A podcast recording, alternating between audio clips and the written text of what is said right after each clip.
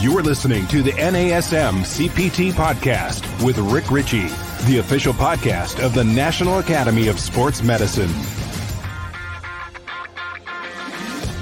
Hello, everybody, and welcome to the NASM CPT podcast. My name is Rick Richey, and I want to say thank you for everybody who has been a listener and a supporter.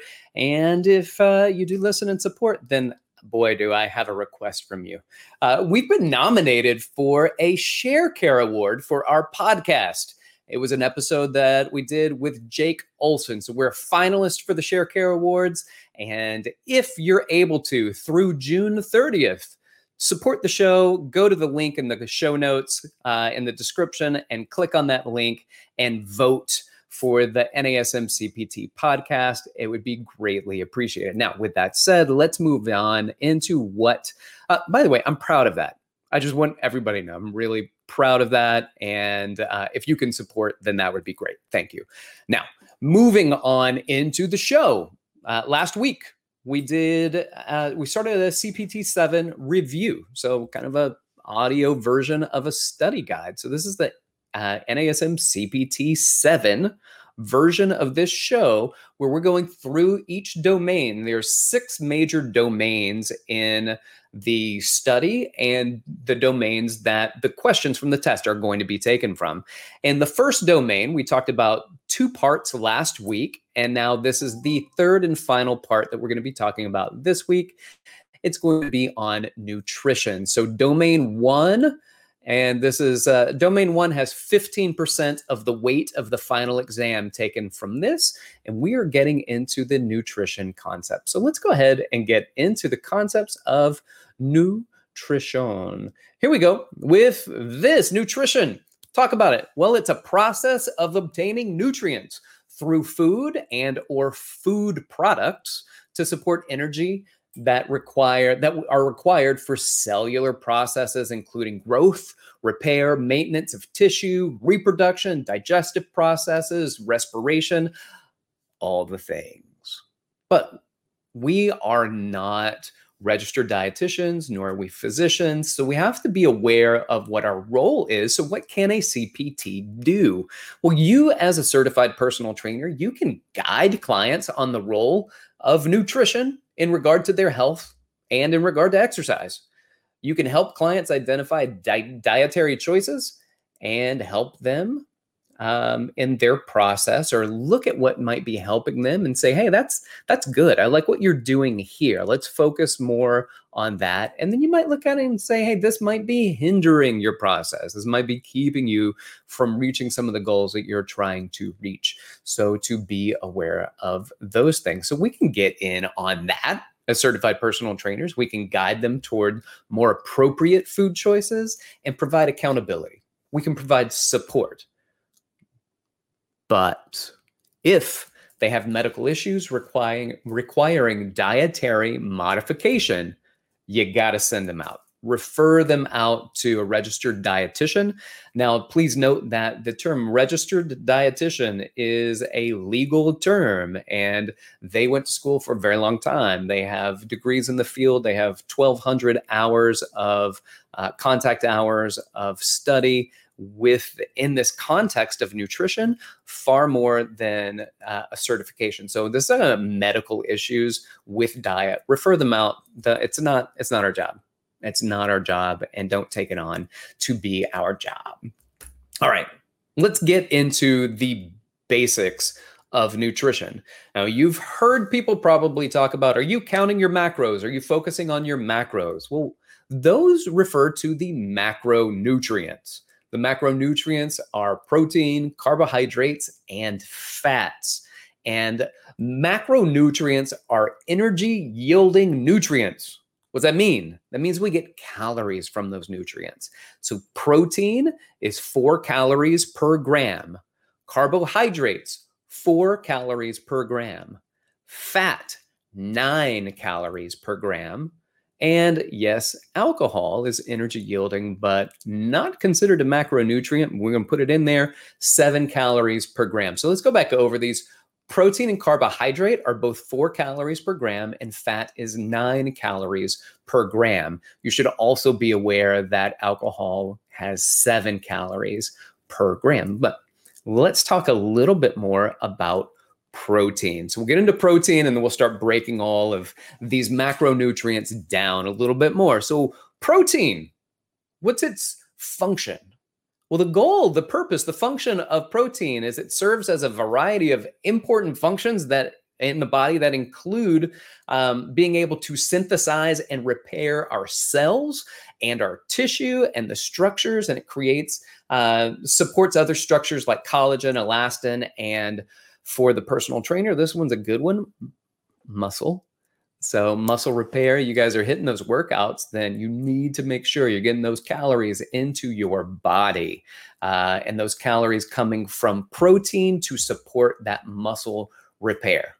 Well, the structure of protein, structure of protein is if you think about, we're going to break this down to amino acids. So, amino acids are tiny little structures and there are 20 amino acids. We've got nine essential amino acids, and it means that cannot be synthesized by the body and it must be obtained through our diet. So these nine essential, that's what it means essential is that we can't make it, so we have to get it from somewhere else through our diet. So these can be attained through meat and poultry and seafood and dairy and eggs and eh, like these are going to be taken into our body. Uh, plant-based would be soy and hemp are good examples that that bring these essential amino acids into our body. And then there's the non-essential. That's 12 amino acids, and they can be synthesized within the body. And what happens? These these little amino acids they start to create and pull together in what are called peptide bonds. And so they just start connecting to each other. And then you get these polypeptide bonds, which are multiple bonds of peptides, and they join together and they create these long chains that are called proteins. And that is the structure of protein. Now, dietary protein, when you have something that is, you have incomplete or complete proteins. So, an incomplete protein means it is lacking one or more of the essential amino acids. So, it's incomplete. We need a, a source so that we can get the the full protein or the full amino acid spectrum. So incomplete protein means it's lacking one or more of the essential amino acids. A complete protein means that it's providing all of the essential amino acids. Proteins, 4 calories per gram. The RDA, RDA, the recommended daily allowance is looking at 0.8 grams per kilogram of body weight. And that's going to be somewhere in the range of a 10 to 35% of your calorie intake is going to be through protein. Certainly, this changes and alters as your activity can change and alter. If you're looking to bodybuild or you're doing um, long endurance sports, that can change. But for our general purposes, for this course, for CPT 7, look at the RDA as being 0.8 grams per kilogram of body weight, and that 10 to 35% of your total calories should be coming through proteins. All right. Let's move on to carbs, our carbohydrates. Let's look at the function of carbohydrates, with the exception of fiber, right? So, fiber is a carbohydrate, but we cannot break fiber down and use it for energy. So, we move that over to the side. With the exception of fiber, carbohydrates yield four calories per gram, and they're important to fuel our body, especially when the body is going through physical activity. Now, the structure of carbohydrates, CHO, carbon, hydrogen, and oxygen chains, you can have simple sugars, which are called monosaccharides or disaccharides. Those are simple sugars. And then you get the complex carbohydrates known as polysaccharides. And those are things like starches that can be found in whole grains, and they're broken down more slowly. And when they're broken down more slowly, then it can provide more sustained energy release throughout the day. But when they're simple carbohydrates, they go directly into the bloodstream and it immediately creates a spike in, um, in availability of glucose. A complex carbohydrate will slowly break down glucose molecules from it. So it's a slow feed into our bloodstream. All right. Then there's glycogen. So we have simple sugars, we have complex carbohydrates. Now we have glycogen. Glycogen is a stored form of carbohydrate. The stored form of carbohydrate. Well, where do we store carbohydrates? We store them in our liver. I mean, if, if anything wins the championship for being able to do a lot of things in our body, the liver is definitely it. Uh, it, in addition to all the things it does, it can store carbohydrates. But in, more importantly for us and what we do, we know that skeletal muscle can store carbohydrates. So, and when I say carbohydrates, specifically glucose, and glucose in its stored form is called glycogen. So, liver glycogen stores, skeletal muscle glycogen stores. And then the final one, that structure we talked about for a moment, fiber um, and it's not used in our body for energy, but it is very important for our body. There's soluble and insoluble fibers. And sometimes we don't vary our diet or we do a particular uh, drink and we mix it into our water. Well, that's good, but that's water soluble. And so we need to make sure we have the array. We have water soluble and insoluble in our system for excellent um, gut health. It's very important for our gut health. All right. Dietary carbohydrates. Here we go. Glycemic index. There's a glycemic index and there is a glycemic load. So let's talk about glycemic index. Glycemic index measures how quickly a carb will raise an individual's glucose level when consumed on its own without any other things going on in there. So just the carbohydrates as compared to glucose. So glucose on a scale of this index, 0 to 100, glucose is 100. That is blood sugar, right? That's the sugar that everything's broken down into glucose in the body. That's going to spike it up to 100.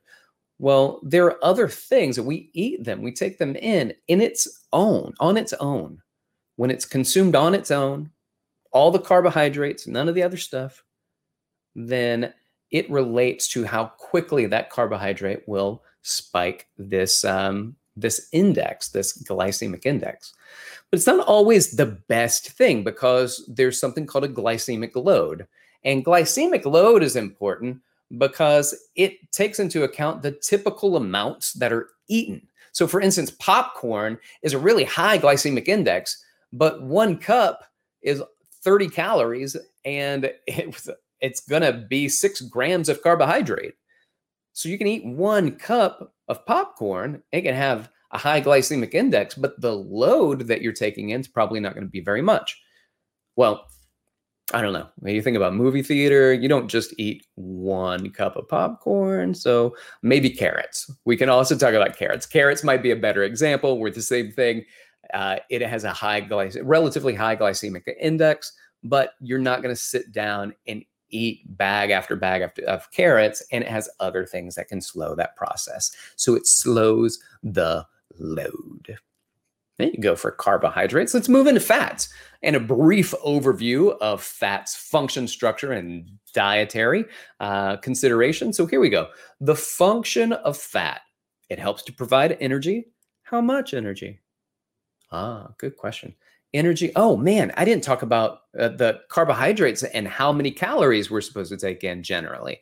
Generally speaking, we got four calories per gram, and it's considered that 45 to 65% of your total calories will come through carbohydrates. I'm sorry I jumped over that. We're going right back to it. Four calories per gram in carbs, and then 45 to 60% of total caloric intake comes from carbohydrates. That is the general recommended daily allowance. There are caveats, there are turns along this journey. That is not where we're going right now. So we're going to stick with 45 to 65% of total calories. So if you get the question on the test, don't be like, oh, but that doesn't, are we doing a ketogenic diet or are we focusing on type 2 diabetes? How, uh, what's the caveat? No caveats here. This is in general 45 to 60% of total calories coming from carbohydrates. Okay, now moving on to fats. What's the function of fat? Well, it provides energy more energy, in fact, twice as much energy, more than twice as much, nine calories per gram in in fat. So each gram of fat taken in, broken down, will produce nine calories. And what else is its function? Well, it helps to support fat soluble vitamins. We'll talk about micronutrients and vitamins shortly, but you have to have fats available in order for fat soluble vitamins to do their job. So fats are important in in their function for us. What's the structure? What is the structure of fats? Well, there's a structure of fat where we look at triglycerides. You may have heard this from uh, uh, from Nana or Papa or who there's my my older people in my family. Eh, boy, they talk about triglycerides. They want to know about those triglycerides. Well, triglycerides, you have a glycerol backbone with well, how many glycerides in that chain of fatty acids? Three.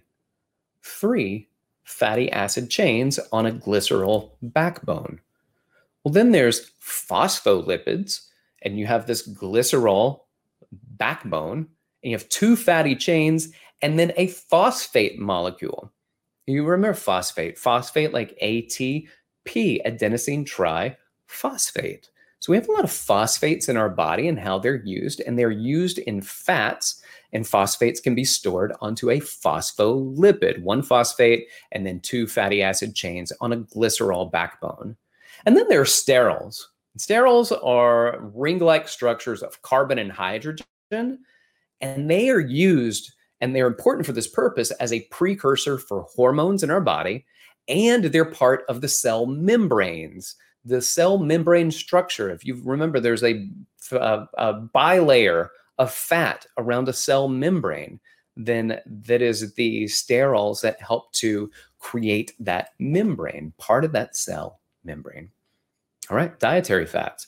Well, there's mono unsaturated fats, heart healthy, good for you. Mono unsaturated fats, they're high in the Mediterranean diet. Polyunsaturated fats, those would be fats like omega 3 fatty acids. Omega 3 has been known to be very healthy for your heart health and lowers triglycerides, reduces inflammation, increases cognitive function, and helps to reduce the risk of dementia. So, those omega 3 fatty acids are very, very healthy for us. They can be found in fatty fish, walnuts, flax seeds, and chia seeds. And then they can be found in fortified dairy, or grass fed cows that produce dairy. And they're also found in leafy greens. Omega 6 fatty acids. Well, those are going to be essential as well for normal growth and development. And those are found in things like vegetable oils, nuts, and seeds in general. So, with your fats, recommended daily allowance of fat intake, the total number of calories to be taken in should be about 20 to 35% of your total caloric intake 20 to 35% of your total caloric intake. Well, what about that? No, no, no. Just for our purposes right now, 20 to 35% of total caloric intake. Now, if you do want to know more about nutrition, then once you're done with your CPT 7, then I do encourage you to go into the certified nutrition coach specialization that NASM has to offer, and that will break down this content a lot more. All right, let's talk about hydration briefly. Hydration, let's get your water on, guys. So, hydration, we're looking at the importance of hydration. What's it for? How does it help us? Well, regulates our body temperature. And that's going to be very, very important for us, especially for outdoor athletes who are doing a lot of exercise. Even when it's colder, we are producing a lot of sweat so we need that for our uh, our system to function optimally so regulates our body temperature what else transports and distributes water soluble nutrients we talked about some uh, fiber soluble and insoluble but we also have water soluble vitamins maintenance of our blood volume so as we lose hydration, then our blood gets a little bit thicker. We want to increase that blood volume to keep it uh, normal within normal range. Lubrication of joints and membranes and synovial tissue helps with shock absorption and the removal of waste and toxins. So here we are for recommendations for fluid intake for men. You're looking at 15 and a half cups or 124 ounces. That's 3.7 liters per day. And then women in general, 11.5 cups, 92 ounces or 2.7 liters per day. Well, let's talk briefly about dehydration and why we we know hydration. We talked about why it's important, but what are things that we're trying to avoid by having that hydration? That's certainly dehydration and some of the risk that go along with that. Which so dehydration can increase your heart rate and it can lead to higher body temperatures, higher rate of perceived exertion as you are exercising or even non-exercising, just a daily task, maybe going up a flight of stairs, extra exertion. If you're uh, dehydrated, it increases the use of muscle glycogen it lowers blood volume, decreases cardiac output, decreases blood flow, and lowers the rate of perspiration. So that goes back to our temperature regulation. And exercise and certain conditions and circumstances, such as being ill, uh, pregnancy, breastfeeding, warm weather, altitude, dietary increases in protein and fiber can also influence a client's daily fluid recommendations that altitude one throws you off, and being in hot, dry weather can throw you off. Uh, I went uh, hiking with my family, and uh, we were in elevation, and we're not used to being in elevation. And so I went with my brother and he got super dehydrated. We didn't know he was de- dehydrated. He just, he couldn't move his hands right, couldn't open his hands up right. We took him to the hospital and they were like, oh, he's dehydrated. Just give him some water. And we were like, well, that would have been cheaper if we knew that was the case. So anyway, uh, hydration also, if you're in arid environments and it's hot, think about like uh, Arizona, where NASM is based out of, and um, Nevada those are really hot, arid places. You don't know you're sweating because it evaporates so quickly. So, making sure that hydration is very important in those particular areas. What about health supplements? What are they? Well, health supplements, it's going to be considered a dietary supplement that's used to improve a component of well being. And then you have performance supplements, also known as ergogenic aids. And those are dietary supplements that may enhance performance or body composition. They may be also they're referred to as ergo, ergogenic aids. And the the one that I think about most would be creatine.